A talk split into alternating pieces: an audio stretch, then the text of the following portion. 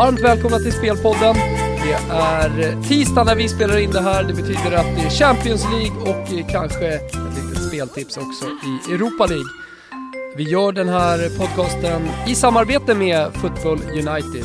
Gå gärna in där för fler speltips. Eh, med mig har jag på tråden Daniel Olingklint. Eh, är du stark? Jag är eh, lite trött men annars stark. Du är alltid stark, det vet jag. Du, eh, ikväll har vi ju två matcher och imorgon så har vi två matcher. Det är Chelsea, Galatasaray, det är Real Madrid, Schalke och så Manchester Uniteds eh, spännande match mot Olympiakos imorgon och Borussia Dortmund Zenit. Ska vi börja i kronologisk ordning, det vill säga med kvällens matcher, Chelsea, Galatasaray? Det låter klokt. Eh, vi har ett, en match som slutade 1-1 i första mötet. Chelsea var klart bättre i första halvlek. Galatasaray tog över i andra. Eh, vi har ett intressant managermöte mellan eh, eh, Mourinho och Mancini. Vi har även en återkommande Drogba på Stamford Bridge. Så det finns en hel, hel del intressanta aspekter i den här matchen. Och jag måste säga att jag tycker att odds Chelsea ser lite väl lågt ut. Vi måste tänka på här att Chelsea går vidare med med 0-0 och även med en uddamålsseger. Och man kan faktiskt spela Galatasaray med plusmål 1,5 det vill säga vinst om de förlorar med endast ett mål till 1,80. Så att, eh, ja, med tanke på att Mourinho är en taktisk och klok tränare så tror jag att Chelsea kommer att spela relativt försiktigt på hemmaplan, väl medvetna om att eh, de går vidare med 0-0 eller uddamålsseger. Så plus 1,5 blir mitt spelförslag här. Den andra matchen ikväll är eh, Schalke, Real Madrid i omvänd ordning. Eh, spanjorerna spelar ju på hemmaplan. Första mötet slutade 6-1 till Real, eh, en kross och Schalke har ju såklart ingen möjlighet att eh, hämta upp det. Det är väl ingen i världen som tror. Eh, det är väl helt omöjligt. Och det är så, inför den här helgen så har ju Real Madrid El Clasico som de ska spela en oerhört viktig match mot eh, Barcelona. Eh, så matchen ikväll blir ju mer eller mindre en träningsmatch. Eh, de möter ett Schalke som har gått lite bättre i ligan sedan den här förlusten. De har vunnit två raka matcher. De har ju Champions League att, eh, att tänka på, Schalke. Och i helgen så har de eh, ganska lätt motstånd. De möter tabelljumbon Braunschweig. Jag tror ändå att, det, att vi kommer se ett Schalke som gör en bra match. Alltså de kommer inte ställa in skorna på Santiago Bernabéu. Eh, det finns lite tysk heder ändå trots allt att eh, försvara. Eh, vi såg ju till exempel Leverkusen göra en bra match i sin retur mot PSG trots att de inte hade speciellt mycket att spela för. Så mitt förslag blir helt enkelt ja, grundat ganska mycket på motivation trots allt och Real Madrids match då mot, mot Barcelona i helgen.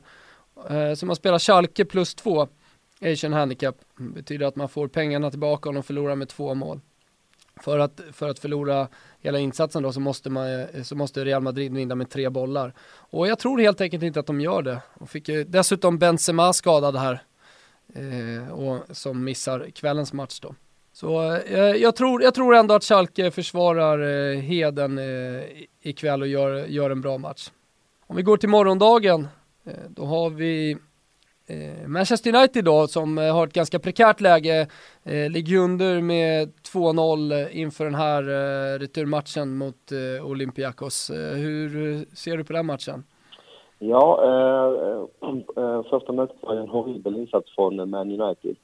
Man mötte ett skadedrabbat Olympiakos och jag tyckte att United i, till en början hade en vettig taktik. Man låg ganska defensivt och vill eh, avvakta lite grann med den anstormning som Olympiakos kom i. Och sen tyckte jag att United var på väg att komma in lite grann i matchen efter 20-25 minuter. Sen fick de ett försmädligt 0-1 mål. En styrning som eh, var väldigt oturs... Eh, eh, väldigt otursmål faktiskt. Sen var ju reaktionen på, på Olympiakos 2-0 mål väldigt, väldigt svag. Det var inte förrän de första, de sista 5-6 minuterna som United lyckades etablera lite tryck och van Persie hade ju även gyllene lägen att göra 2-1 i slutminuterna. Men eh, åkte hem med 2 och en eh, väldigt svag insats. Att, eh, jag vet inte riktigt var man har United rent mentalt här. Nu fick de ju även 0-3 hemma mot Liverpool. Och eh, fick ju dessutom en tuff match i benen där, så det var inte den bästa uppladdningen för den här matchen. Eh, Olympiakos får tillbaka Saviola som missade första mötet. kan vara en intressant spelare i, i det här mötet med tanke på att United kommer att vara tvungna att förr eller senare trycka upp spelet. Och Saviola är en kvick spelare som är bra i djupled så att eh, det är möjligt att han kan hota lite tröga backar i Man United med sin eh, snabbhet. Eh, jag har inget speltips att lämna här. Jag tycker priserna känns rätt. Vi måste ändå komma ihåg att grekiska lag på bortaplan har en markant sämre statistik. Och även om United inte imponerar för dagen så, så finns det ändå någonting där. Det finns ett par spelare som har potentialen att höja sig lite grann. Van Persie, Rooney och så vidare. Så att, eh, som priserna sitter just nu, minus ett med United till 1,85, det tycker jag är korrekta priser. Så att inga spelförslag från mig före match i den här matchen om eh, Olympiakos skulle göra ett mål, då måste ju United göra fyra. Eh, Precis. Har, har du någon tanke live beroende på hur eh, den här matchen tar sig? Ja, man kan säga att det finns två, två eh, aspekter eller två Scenarier. intressanta vinklingar på det fenomenet. Och det, steg ett borde ju vara att Mois inser att släppa in mål gör att vi har oerhört svårt att gå vidare. Så jag tror ändå inte att United går sådär all in från första minuten utan man, man vill nog verkligen undvika att släppa in mål här första 10-15 minuterna. Men skulle det inträffa någon gång i matchen att man släpper in mål så kan ju det här utveckla sig till en, en helt galen match helt enkelt.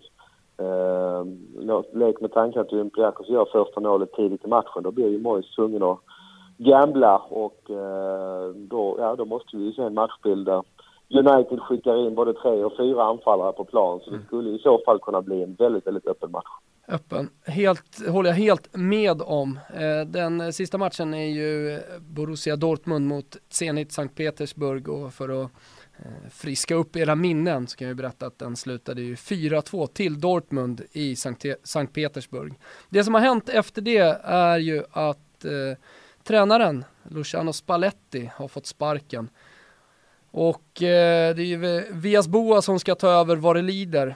Eh, just nu så har han inte kommit in i, i klubben. Eh, så att det är inte rimtränare så länge. Det är annars ett eh, eh, Sankt Petersburg ja, så, som har såklart ett eh, uselt utgångsläge för den här matchen, men som bara har en växel egentligen eh, för den här matchen och det är Eh, att gå all in, och all in från början. Vi pratade, du pratade om Manchester United och Olympiakos, att eh, United eh, skulle vara försiktiga med att släppa in mål från början. Eh, Sankt Petersburg har egentligen inte så mycket eh, val än att eh, gå framåt, tror jag, i den här matchen och de kommer nog att göra så också. Så jag är helt övertygad om att det kommer bli en väldigt öppen match med chanser åt båda håll. Zenit har ju trots allt en väldigt stark offensiv framförallt en stark offensiv och Dortmund vet vi ju, eh, när de får backa hem lite och sen gå på kontringar så är de ja, kanske ett av, ett av världens bästa klubblag faktiskt. Eh, så, eh, men det är inte bara jag som tror på mål. Om man kollar på priserna så är eh, överlinjerna rejält nedtryckta. Eh, så jag är väl lite inne på samma spår som du i Manchester United och, och, mot Olympiakos, att avvakta lite och ändå kolla live, se lite hur, hur matchen ser ut. Om Zenit eh, överhuvudtaget liksom har tro på sig själva i den här matchen. Eh, och att de verkligen har motivation och tror att de kan gå vidare. Får de ett tidigt mål till exempel så kanske de får lite luft under vingarna. Eh, så att, eh, men det är framförallt åt målhållet jag kollar. Jag tror att den här matchen säkerligen kan sluta med 4-5 mål i slutändan. Eh, har du själv några tankar eh, Daniel om? Uh, nej, vi trodde ju på lite mål i första mötet och, och det blev ju rätt. Det är två lag som har väldigt bra offensiv. Uh, Dortmund har ju, har ju en hygglig defensiv men Zenit har det ju definitivt inte. Att, eh, det, det, känns rimligt som du säger att, eh, att kika mot mål här. Jag kan även nämna att jag läser just nu att, eh, som du var inne på, så har Villas Boas skrivit på kontrakt här i morse men kommer inte att leda laget för en kommande ligamatch. Så att det är Sergej Semak som Ex. kommer att vara eh, tränare för Zenit i den här matchen. Stämmer och han lär ju fortsätta lite på den inslagna vägen som Spalletti var inne på. Det blev ett ganska abrupt, eh, abrupt slut eh, för italienaren i klubben. Eh, och han har ju inte hunnit ändra på så mycket utan det, det kommer väl fram när Vias Boas kommer in. Men du, bara en snabb blick, för jag älskar ju Europa League. Det är ju min favoritturnering i, ute i Europa. och då har, då har jag kollat lite åt eh, det italienska hållet och Napoli som spelar mot Porto. Eh, jag såg i det första mötet där Napoli faktiskt gjorde en väldigt bra match och förtjänade betydligt mer än eh, en förlust där. Porto vann ju med 1-0. Eh, Napoli hade ganska mycket chanser och borde nog ha fått in en kvittering i slutet. Nu inför den här matchen så tror jag ändå att Napoli som verkligen ser ut att satsa på Europa League det har inte varit så tidigare säsonger, men, men nu verkar det som att Benitez vill gå hela vägen. Och då kommer han ställa upp med bästa möjliga lag.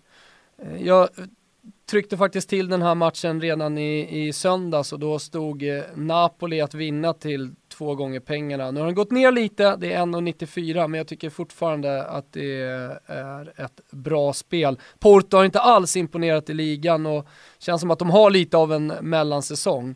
Och då är det läge för Napoli, eh, tror jag helt klart i den här matchen. Det är väl allt för den här veckan, eh, eller inte för den här veckan, det var allt för Champions League och Europa League, men vi är snart tillbaka, eller hur Daniel?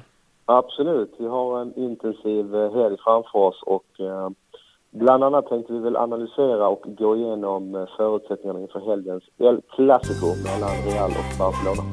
Det ska vi absolut på alla sätt göra och eh, då är vi tillbaka på fredag eftermiddag. Eh, missa inte det och lycka till med spelen i eh, veckan.